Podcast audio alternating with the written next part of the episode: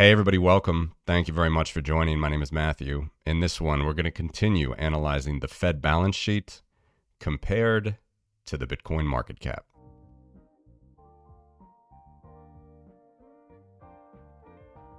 So here we go again, one hundred eight years of Fed history. We have Bitcoin here uh, layered in front of it. If you want to see the first video I made uh, last week, comparing these two things, I recommend you check out the immediately preceding video to this. What I want to do here is let's go a little bit more detailed into what we see here. The explosion of the Fed balance sheet, which is basically, this is basically the money supply that compares to Bitcoin. It's not exactly, I made all the disclaimers in the last video. Uh, this is total assets of the Fed balance sheet here, which almost reached nine trillion dollars. In twenty twenty-two, and then we have the Bitcoin market cap here. So the reason, again, is that this is base money. The Fed's balance sheet is literally the base money of the dollar. Yes, the base money is on the liability side. This is total assets, but it's very, very close, uh, typically. And the Bitcoin market cap in dollar terms represents the dollar valuation of the Bitcoin system, which is also base money. Just like gold, just like silver, Bitcoin is basic money. So we don't compare it to M one, M two, M three. Uh, you can do those things if you want, and I've done that before as well, but that's not economically analogous, legally, uh, accounting-wise. Those things are all just different, different beasts, different beasts entirely. This is base money. This is why we make this comparison. And we will continue to flesh this out further beyond just the dollar. We'll look at the euro, the yen, the yuan, fifty other currencies as well. Uh, as I've done before, we'll continue to do that. Um, base money, that's how you compare Bitcoin with, uh, with the fiat monetary system. All right, so all I want to show you today is let's just run a percentage on these numbers to see exactly uh, how big or small Bitcoin's market cap was compared to the Fed balance sheet at any given time. So here's that.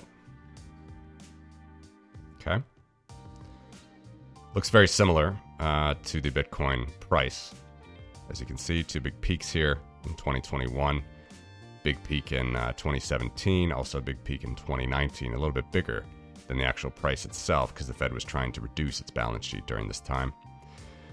Uh, typically, it looks like the Bitcoin price chart, but it's a little bit different, right? Because the uh, the numerator is indeed the Bitcoin market cap, but the denominator is Uh, the Fed balance sheet. That's how you get this percentage. The more interesting, more important factor to do will be to add, as you know I like to do, a trend line. Okay? So what I'm going to do is I'm going to add a power curve. As usual, Bitcoin typically fits the power regressions, not linear, not logarithmic, not exponential as most markets, but power. Uh, you can find the coefficients to draw this curve in the show notes. And I'm going to run that right now in a dotted line. All right. Now, the beauty of this is it's going to allow us to predict out into the future. And again, prediction is a loose statistical term there. Neither I nor you nor anyone knows what will happen tomorrow. But uh, this is how we can do it based on historical data. I'm also going to put the right axis now on log scale, just the right axis. It's going to help us a little bit more. Uh, we can see how small, you know, rounding to zero percent here, Bitcoin was as a portion of the balance sheet, both the trend line and the percentage itself. Only did we round to a tenth of a percent in twenty thirteen, during the big twenty thirteen boom, over twelve hundred bucks per B T C. Uh, then we had the crypto winter, then twenty seventeen, twenty nineteen, that little bit of a bump more than price itself because the Fed was was lowering their balance sheet at the time before the repo spike, then COVID, uh, then Bitcoin and the Fed balance sheet went up. As a percentage, Bitcoin continued to grow higher, faster. Uh, so back in twenty seventeen, you can see uh, Bitcoin's trend line was only one percent, all right, and B T C itself was six point two percent of the balance sheet of the Federal Reserve. In twenty twenty-one, the first spike in March, twelve point seven percent. Second spike, thirteen percent. We can zoom in a little bit here and make it easier on ourselves. Uh, actually, the first spike might have been higher, fifteen point one percent. fourteen point five percent. The first spike was higher, interestingly, for Bitcoin because the Fed, of course, uh, was still continuing to increase the balance sheet on that way close to nine trillion dollars. So that's part of the reason. Notice the trend line, though. The trend line is uh, quite a bit lower. So as the euphoria, the meme stocks, all the rest occurred of trading there in twenty twenty-one, the actual percentage of Bitcoin's market cap versus the balance sheet was way over, you know, double the trend line, which was about six, seven percent. It kept rising, of course, the trend line, as it does. Uh, and how does it rise? Okay, let's look at this now. Let's zoom in till the end of twenty thirty, as I like to do. How is this relationship, the dotted line compared to the black solid line? How good of a fit is it? Well, it's ninety-five percent R squared. That's pretty good. That's pretty good. Um, remember, all that means simply is that the trend line, all right, the dotted line, is a better fit to the black line than the mean. Okay, and how much better? Actually, ninety-five percent better, meaning the black line, the solid black line, moves around the dotted black line with ninety-five percent less variance than how it would move around the mean. That's how you interpret R squared. And uh, we can see that we're indeed well under trend now, um, even though Bitcoin's having a little bit of a pump and the Fed balance sheet is generally going down compared to a year ago. Uh, remember, a year ago, it was close to almost nine trillion dollars. Now, let's zoom in.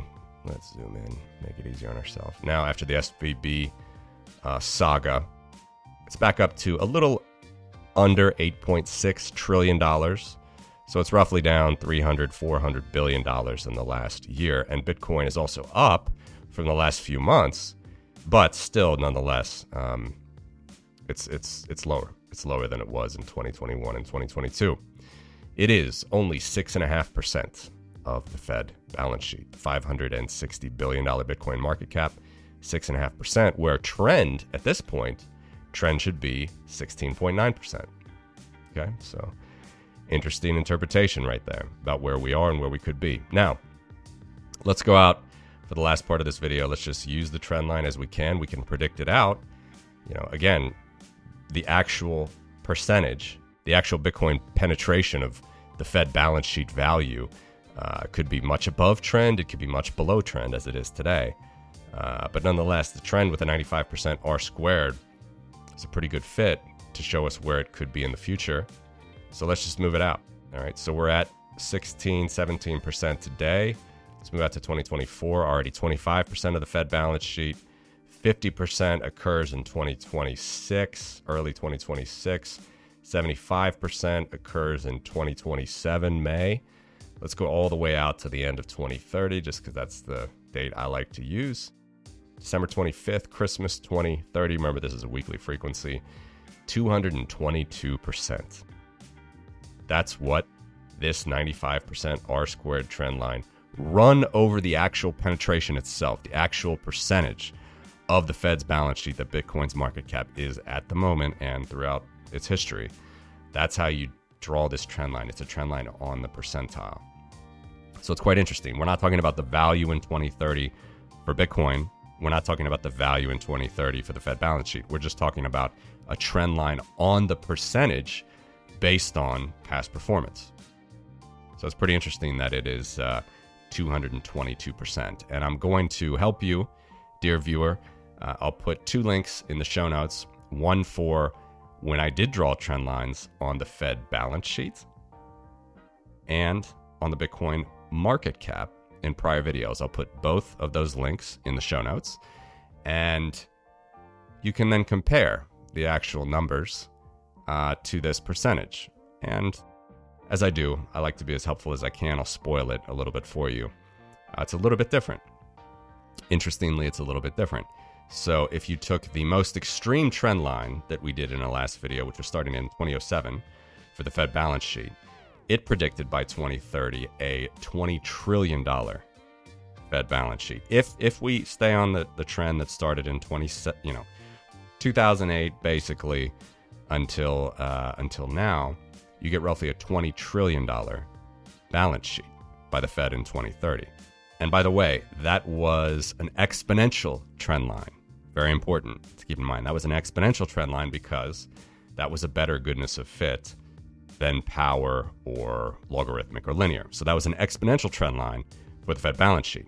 But for the Bitcoin market cap, as usual with Bitcoin, the power trend line was a better goodness of fit. And what did the power trend line say of the Bitcoin market cap in twenty thirty? About nineteen trillion dollars.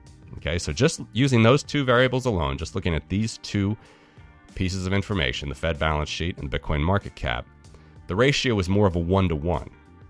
But those were also different trend lines. Those were different, a little bit different analysis than this analysis. This analysis is just very simply this percentile around this trend line, the, the black solid line moving around the dotted black line. It still fits a power curve, as Bitcoin does, which is different than most markets. Most markets, stocks, bonds, they're exponential curves, like the Fed balance sheet itself. A much better fitting curve for the Fed balance sheet, as I encourage you to take a look at the prior videos if you haven't seen them, is an exponential trend. But for Bitcoin, it's a power trend. So we see, interestingly, when we compare the two, the Fed balance sheet and Bitcoin, Bitcoin takes over still. The power trend line is still better, even if you only look at the percentage itself, the actual penetration of market cap versus the Fed balance sheet size. Uh, and it's actually even better.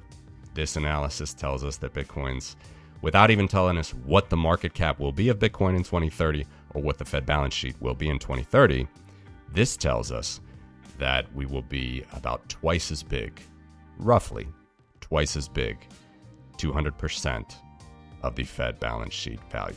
one hundred percent would be equal in value. This says two hundred percent by December twenty thirty. So a little bit different analysis there for you, comparing the Bitcoin market cap to the Fed balance sheet. Have a good week. Thanks for watching.